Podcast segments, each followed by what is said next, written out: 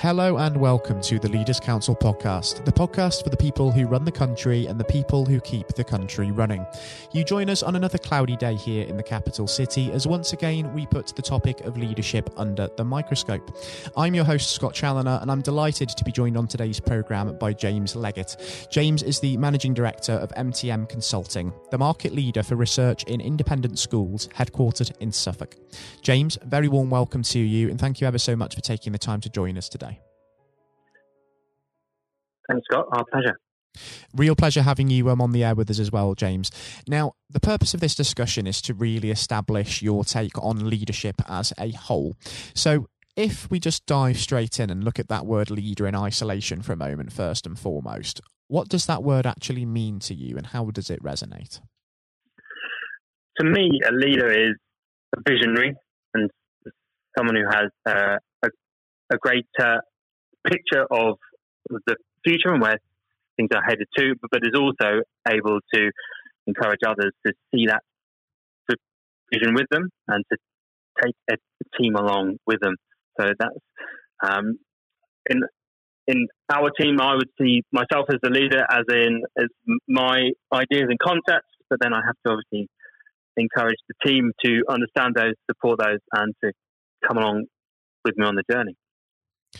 I think that's exactly right. I mean, an important part of leadership is being able to take people with you, isn't it? And mm. it takes sometimes a visionary to be able to do that, to get people to buy into the uh, the collective vision. That's uh, one good way of doing that. But another thing is people management as well, showing that you are on perhaps an equal footing, showing a great deal of humility and transparency um, as a leader, and that showing that you're looking out for the interests of those around you is another means of being able to take people with you on that journey. So there's also an element of that involved of leadership, isn't there? Consideration for those around you, because it is fundamentally just as much about the team as it is about you at the helm.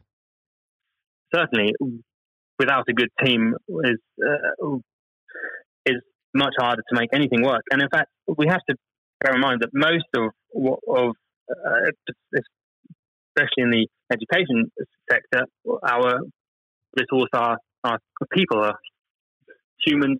Uh, we have to be aware of their wants and needs as well, and make sure that we we are looking after our, our staff, uh, which includes both kind of uh, how we treat them on a day to day basis, but also understanding what's happening in their lives. How do we make sure that we are appropriate with them.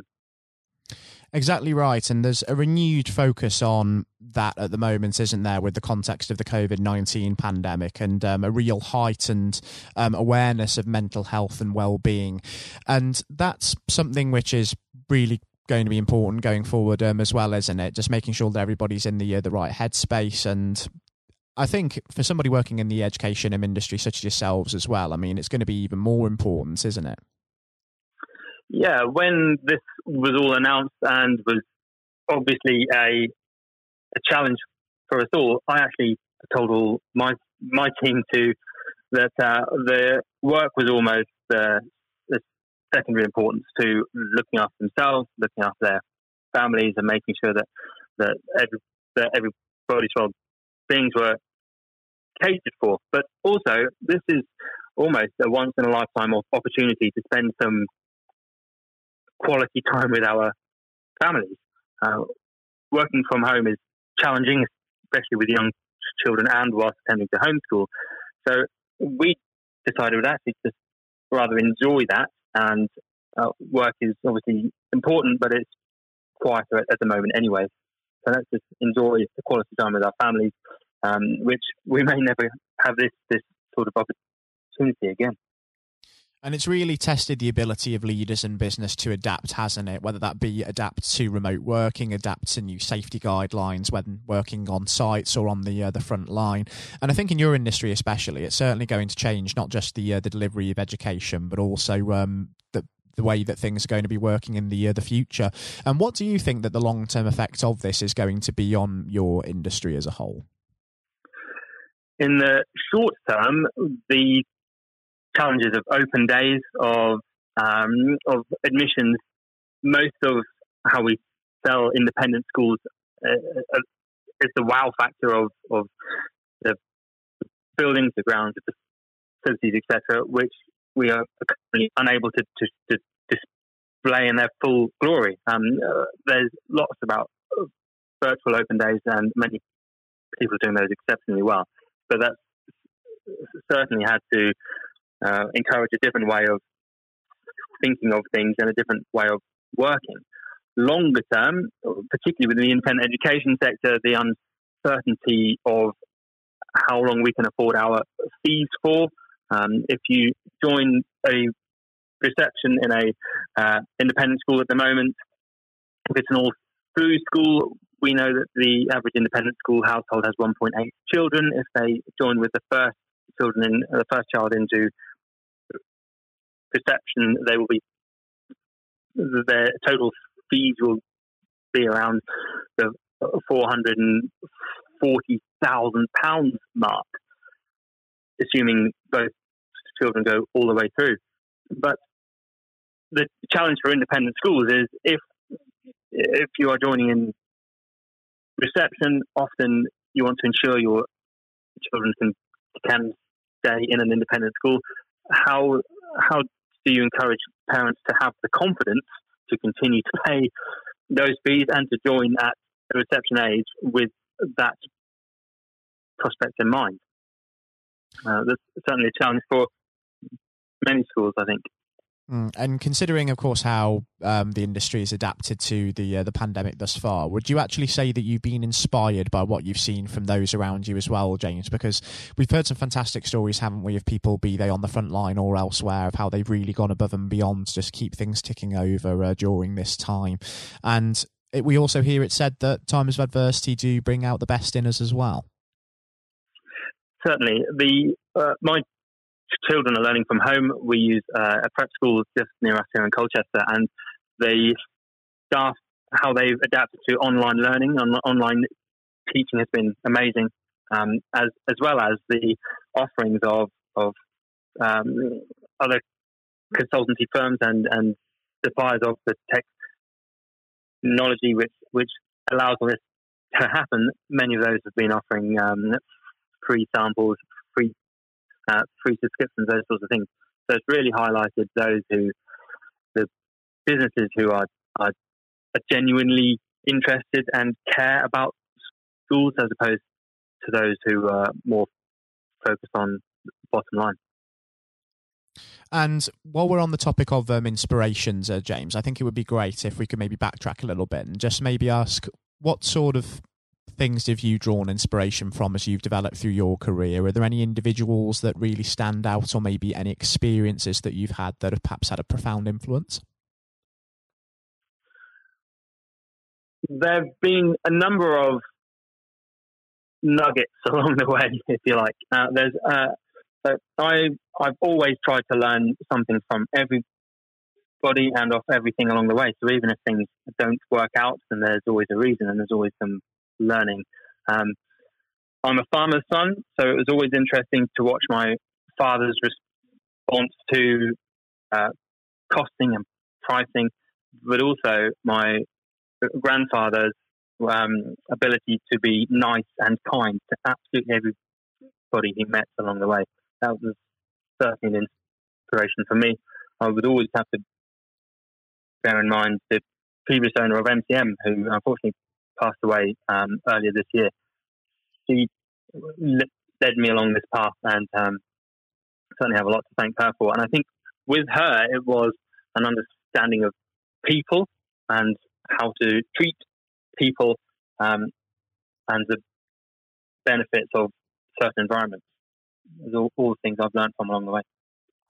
I think there's some interesting things to take away from those examples, in that some of the most influential leaders out there, if you will, can be the people closest to us. It can be mentors, it can be parents, it can be colleagues. It doesn't necessarily have to be people that are in the public eye and really stick their heads above the parapet and are on pedestals.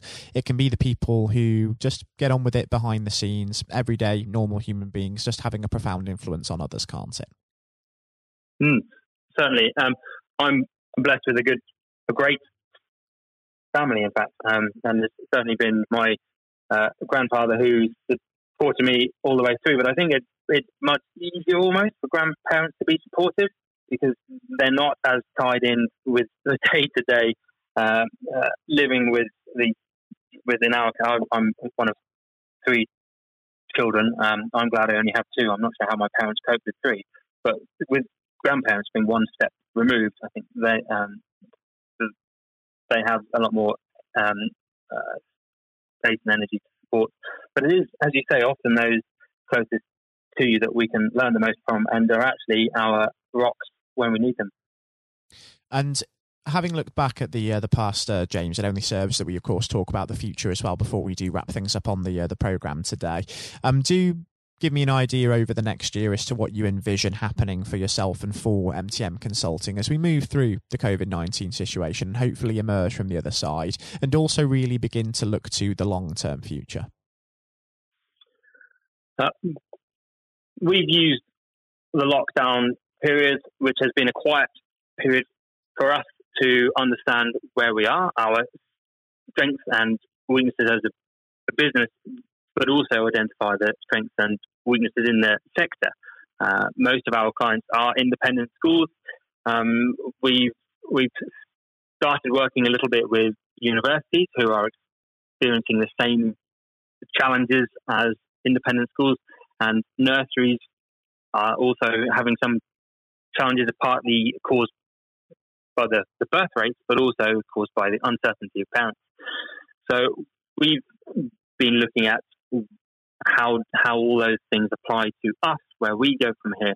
Um, and in fact, we've focused on our marketing moving forward, improving our our capabilities internally. Even the staff who are furloughed are on training courses to help them uh, improve their skills and make sure that they are they are um, ahead of the game and what they're doing. But um, so I think uh, there will be amalgamation in the sector. We will lose some smaller prep schools. We've already lost around ten, which is is saddening, really. But um, but it, it does mean that we are thinking. In fact, all the schools are thinking, what happens next? Where do we go from here? How do we make sure we understand our markets, what the parents want, make sure we put the product first and then the brand around that as opposed to just hoping our brand will carry us through. Mm, exactly right, Tim. It's planning for eventualities and being proactive and just being ready to adapt um, for the future uh, to assure that longevity for sure. And you know, I think it would be fantastic, uh, James, if there is a positive story to tell in the uh, the next few months as to how MTM Consulting is getting on. To even have you back on the program with us, just to see what initiatives you're involved in, how um, you've innovated, and just see sort of the state of the industry as a whole. I think that would be an incredibly informative thing we'd love to be involved. Um, there's uh, we work with a lot of data on schools. We know all about every school, and the next round of um, of of uh, DFE data is out soon. So then we'll have uh, an understanding of how schools fared in advance of all of this. Obviously, the um, no one can really predict where we will be in in um, in, in September, but at least we'll have a good idea of, of where help needs to be offered but also who's doing well. Um, yeah, so I'd love to help. Mm, uh, exactly right. I think it's going to be interesting to really see where uh, things are in the uh, the next few months. And you know, James, it's been a real pleasure having you on the uh, the program today for sure. It's a shame we don't have uh, more time. Otherwise, we could talk about it all uh, morning and all afternoon. I'm sure. But um, it's I've got to say, um, most importantly, um, until we do have the opportunity to touch base again, do take care and do stay safe with all still going on as well. Because as everybody knows, we're not out of the woods yet with this, and there are still a great deal of variables before we can really look to the long term future. Mm, shall do. Thanks, Scott, and you. That was James Leggett speaking.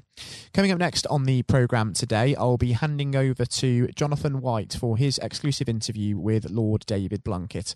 Lord Blunkett is an active member of the House of Lords, a former Labour MP and Secretary of State, and of course the chairman of the Leaders' Council of Great Britain and Northern Ireland.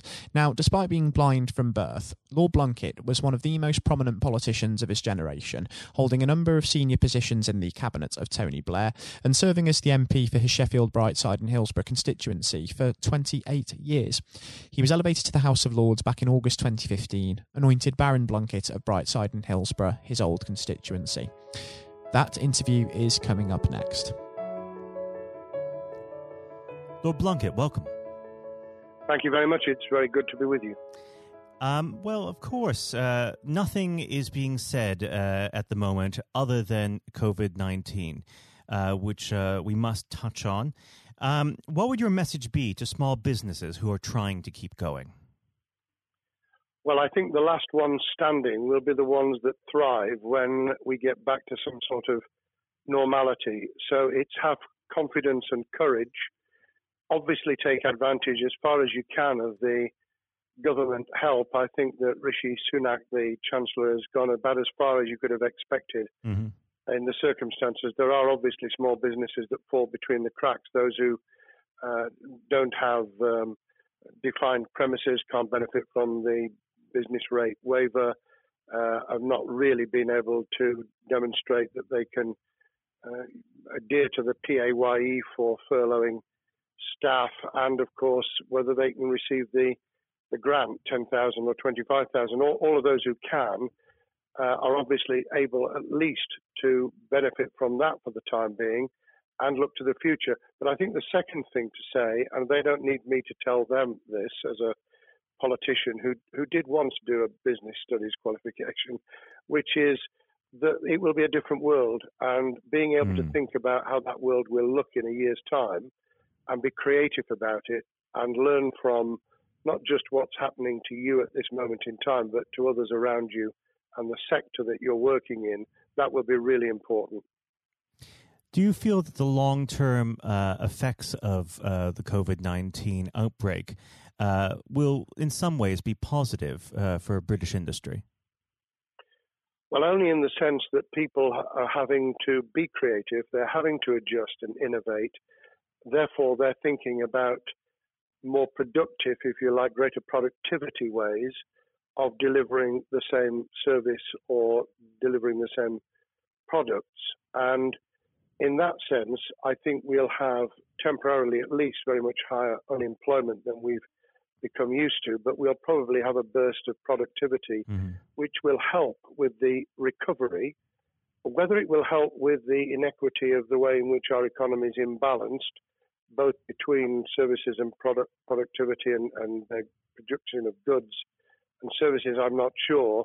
What we will need to try and do is to ensure that the geographic imbalance that exists is, as far as humanly possible, is dealt with by both uh, the entrepreneurship and innovation from the bottom up and targeted government help, which will still be needed. And we are now in the throes of the kind of borrowing that we saw back in 2008 to save the banking and economic system. We're, we're having to do that to save the whole of our productive business and mm-hmm. commerce, and I think that will have to be sustained for some time. Do you feel that people will take a second look at global supply chains in the wake of this outbreak?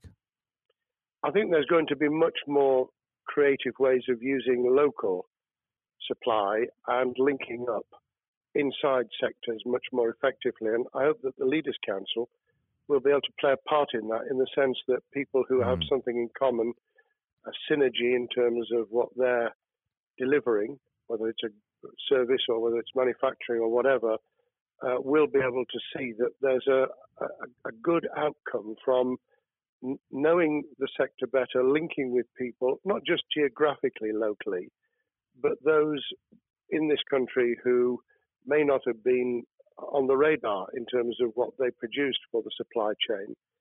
And of course, um, ensuring, because there's quite a lot of fraud going on as we speak with um, people getting into cyber attacks, that they'll also take account of going into the the cybersecurity side effectively as well. The more we're online, the more people who are working from home the more vulnerable those businesses and their supply chain become. And that's something to think about as well. How important is strong leadership at the moment? Well, I actually think that it's brought to the fore leadership in a whole range of areas from obviously government itself, and there's been ups and downs with the Prime Minister's uh, severe illness, but all the way through the public and private sector, people have, to use the jargon, stepped up. And they've shown uh, local, regional, national level the kind of leadership that Britain historically was very good at.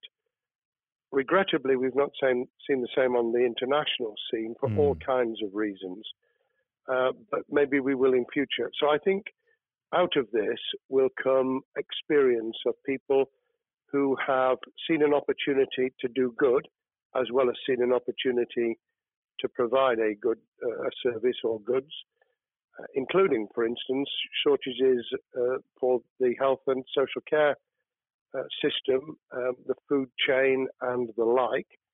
Uh, but also, I think, in terms of seeing the, the synergy between the private and the voluntary sector and using people's uh, commitment to each other in a very positive way. I, am not sentimental about this. Things will revert.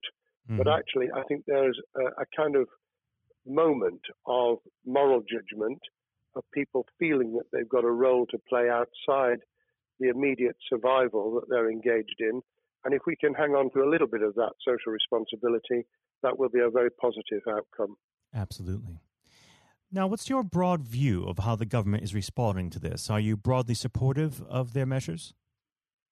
Well, it may surprise people to hear that, that I have been very supportive. Of course, there's been legitimate criticisms about the speed of response on protective equipment and on issues relating to testing.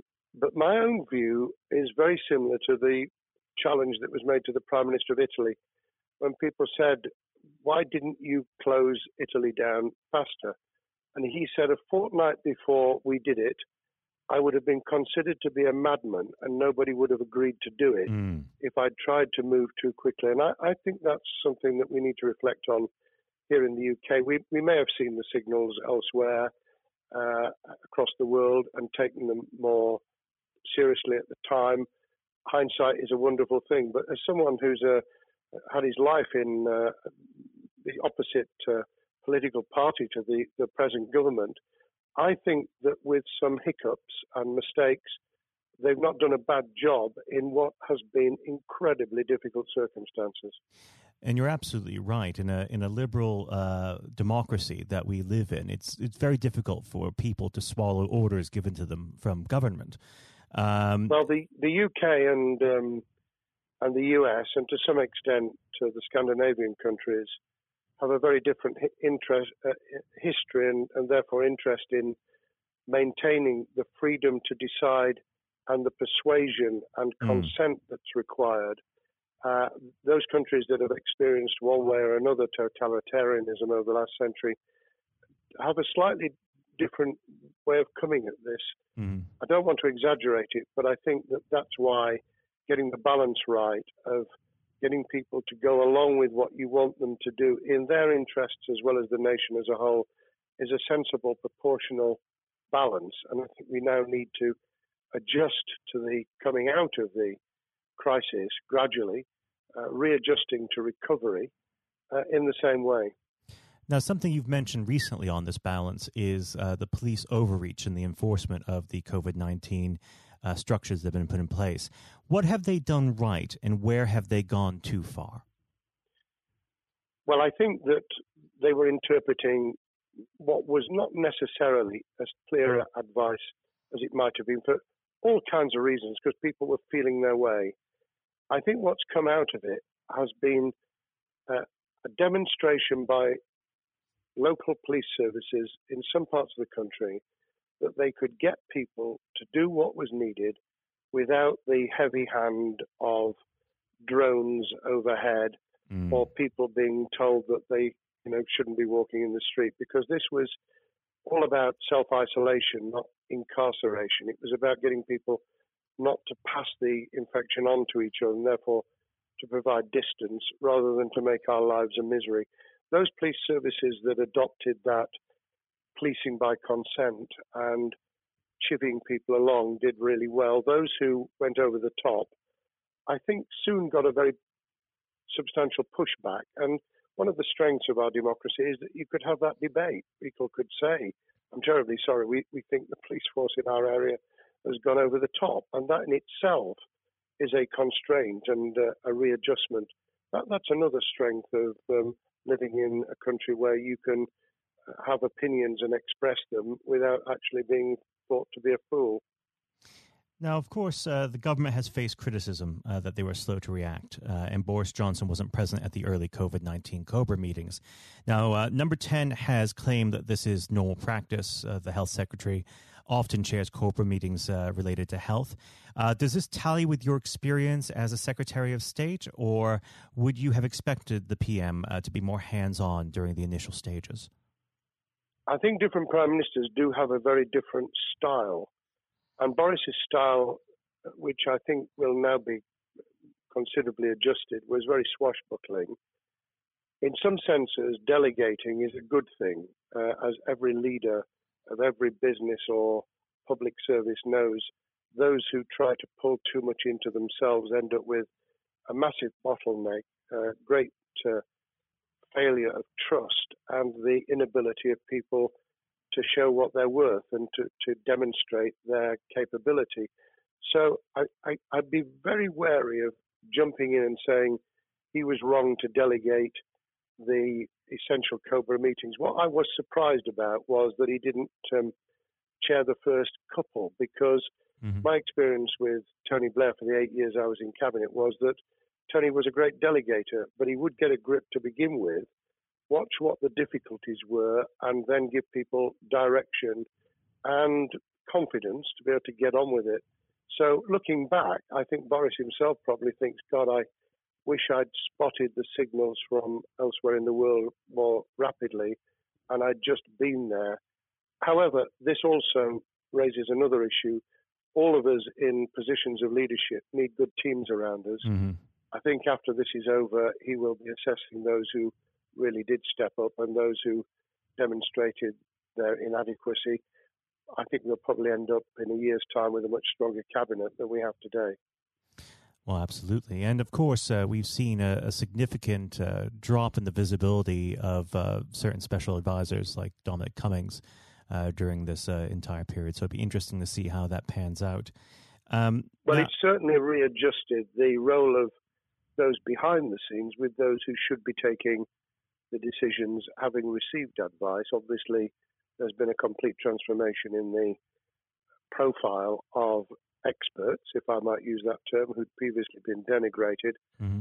Scientists, medics, people with behavioral science uh, understanding. My only criticism was were we getting wide enough advice? Were we narrowing it too much to a couple of key centres in London. But that's because I've always been adverse to everything being London centric. I think there's great expertise, wisdom, experience out in the sticks, and uh, we should use it. Uh, rightly so. Um, now, was pandemic planning part of your time as a minister, particularly perhaps uh, when you were Home Secretary? Well, it was, but it was on the back of risk arising out of counter-terrorism measures. Right. Uh, I was the Home Secretary for three months when the attack took place in September 2001 on the World Trade Center and beyond. But We did an enormous amount of uh, scenario planning, both desktop and, and real. On the back of that, it was very heavily orientated to future developing terrorism risk. I certainly got involved with talking about pandemics. I remember being at a seminar in Edinburgh where the university there had done a lot of work itself on the issue of pandemics. And of course, we, we saw SARS and other things emerging. I, I think it would, people have criticized the government for not picking up the report from 2015, five years ago. I think that what happens is human nature kicks in you deal with what you're immediately faced with. Mm. You you can you can sponsor reports. This is true of business planning, of course, as well, and scenario planning for what business continuity will look like, recovery plans for business, what will happen if um, there's a cyber attack, what happens if there's an energy sh- shutdown. Um, these kind of things you, you can look at, but you're immediately turning your eyes to what's in front of you.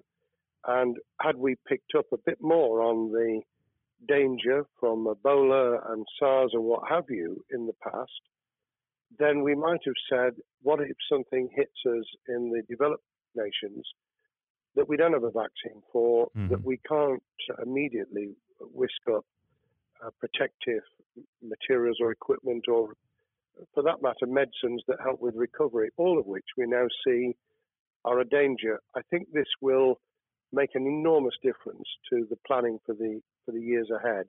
I hope it will be widened so that we don't just look at what's happened, but very rarely do you see something exactly repeat itself. Some of the circumstances will be, but others won't. So that's why I've put emphasis in what I talk about on looking at the other virus, the cyber attack uh, scenario, mm-hmm. which could be just as dangerous in a uh, a world of just-in-time provision. One of the miracles of uh, the modern developed world, except for the very poor, has been the distribution of food. A lot of it on computerized, uh, technologically advanced systems. If that were to come down, we'd be in real trouble. So I think we need to think those sort of scenarios as well. So have a full plan across uh, both sectors: uh, biological warfare, pandemics, and uh, cyber warfare. Yes, and to do so on different levels. I think again, thinking of thinking global but acting local, we mm. need a lot more to think about what would happen if something took shape that actually broke down those national and global chains and how we would cope. And without, uh, obviously, we've got enough fear and anxiety to last a lifetime without creating even more anxiety. We can think about those things for the future in a more rational way, I think. Now, aside from the physical uh, threat of the virus, one of the things that people are vastly worried about is the effect on uh, the economy, not just national economy, but also the world economy. Um, now, it, it, has been said by certain parties, um, and uh, I'd like to garner your uh, thoughts on this. Is there a danger of the effects of the lockdown being even worse than those of the virus? Were it be prolonged, I fear that that balance would tip the other way. It is about proportionality. It is about balance. It's the wisdom of Solomon, really, to to get the moment right when you start to move and then to move quickly. There's no doubt whatsoever that we are stocking up, not just on the economic and employment front, which will be devastating enough, but on the health and social well-being front, enormous challenges. And they will need careful handling because there's a lot of people whose lives, for a variety of reasons, are at risk in the future on a scale that we've been dealing with over the, the um, immediate handling of the pandemic, concentrating really hard on those affected by COVID 19, those sadly who have died or been seriously incapacitated, that will roll over into the economic, the social, the mental health, and cultural well being of the nation, and that will need all of us to pull together as well. Absolutely. Now, do you believe the government's doing enough for business?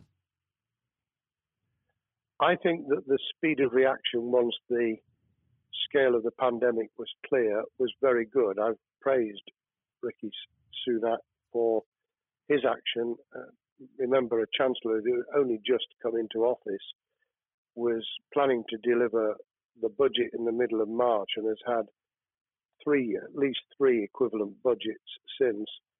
I think he's handled it very well. Understandably worried now about what we're doing to our economy. The level of borrowing is sustainable because of low interest rates, but it reaches a point, of course, where it tips over so that you can't then do the kind of structural investment requirements that the government were laying out before and in the March budget.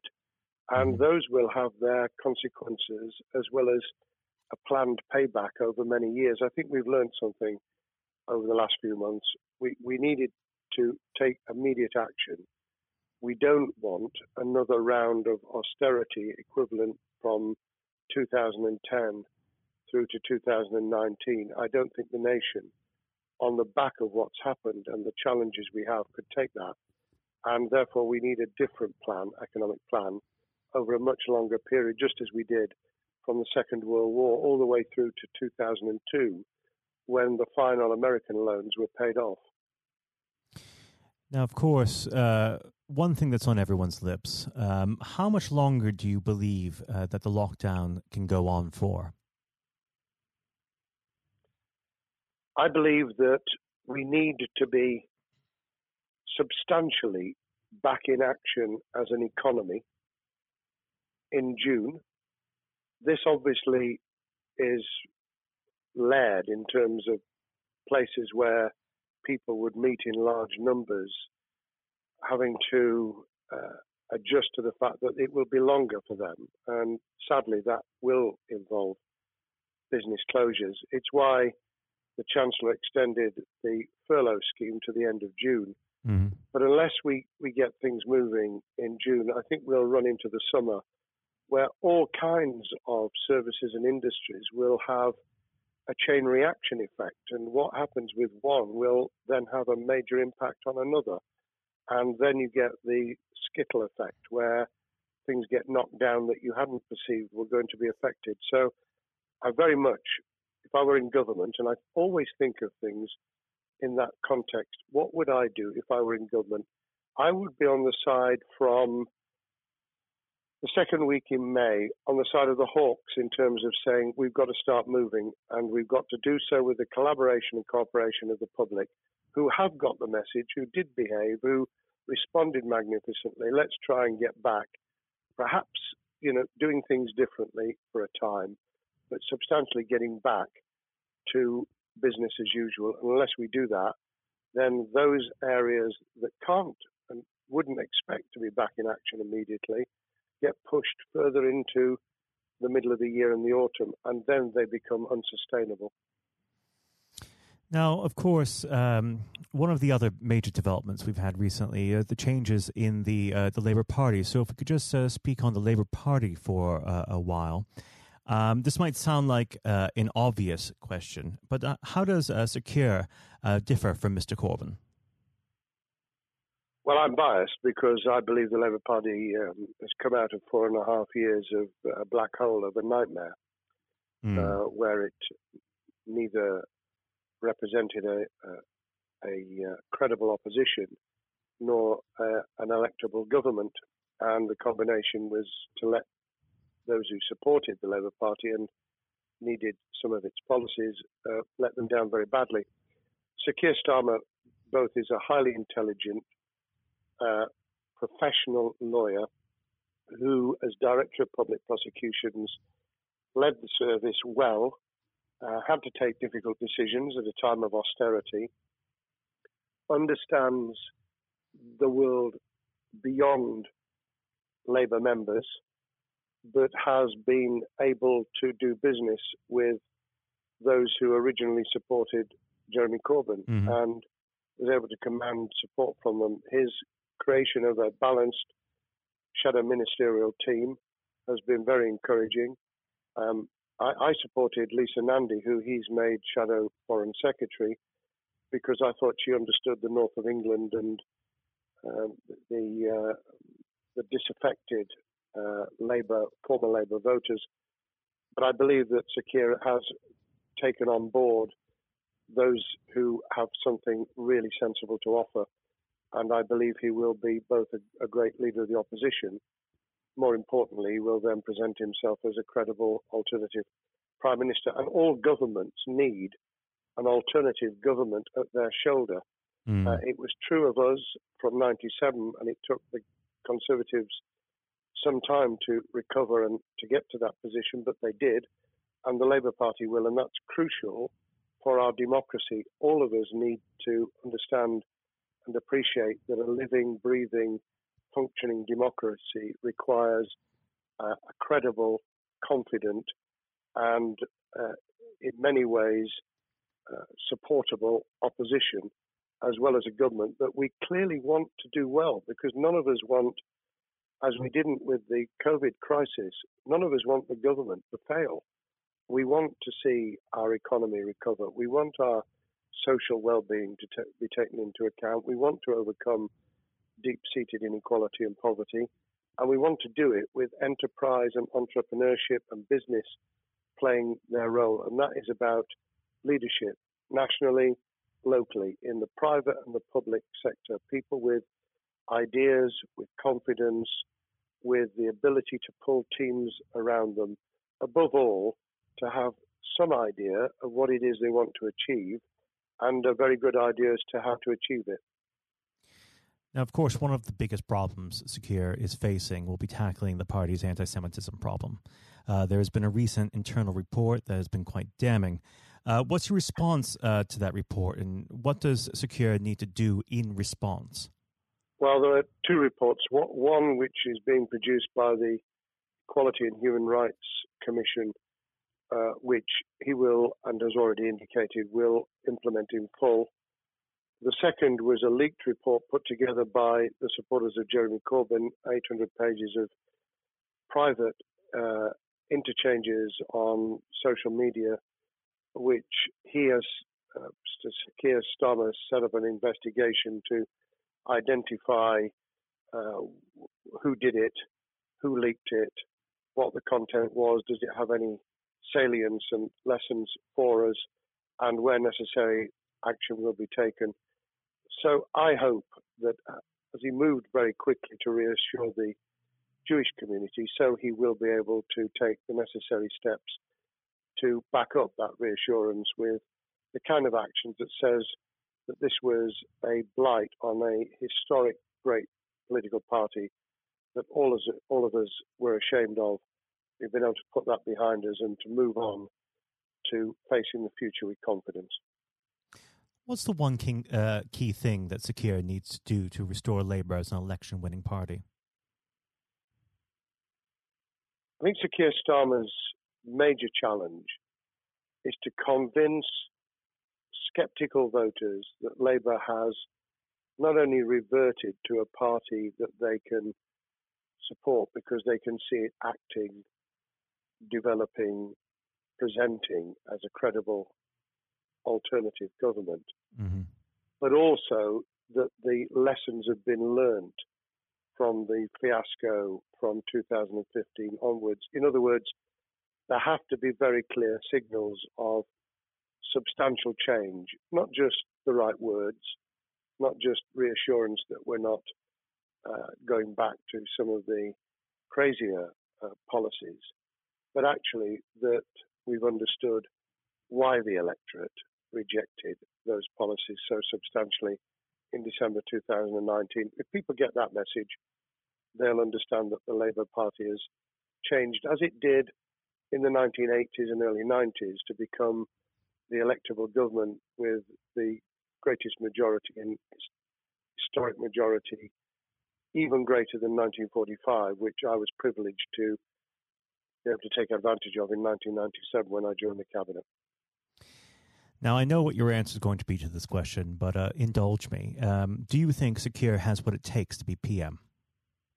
Yes, I do. I think he has the background, he has the experience, he has the professionalism, he has the forensic uh, mindset, and he has the confidence to have put a team around him which will ensure that it will work. And those elements are true of all leaders. Ideas, ability to build a team, to have confidence in that team, uh, and to be able to demonstrate leadership in practice, sometimes at the most difficult times. And, you know, the Leaders' Council, those sharing their thoughts with uh, uh, the kind of thing that we're doing now uh, with uh, a podcast, but also joining us in linking up in that network of people who can support and help each other and learn from mm-hmm. each other.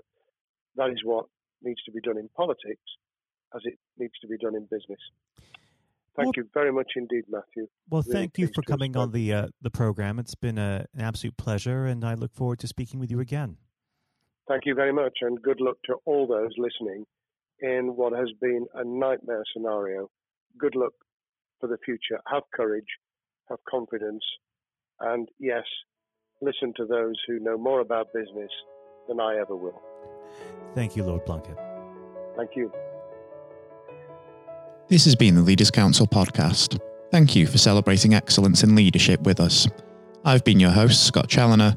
Until next time, goodbye. Thank you for listening to our podcast. The views expressed within the podcast do not reflect the views of the Leaders Council of Great Britain and Northern Ireland, its parent company or subsidiaries, members of staff, or other guests of any other person therein associated.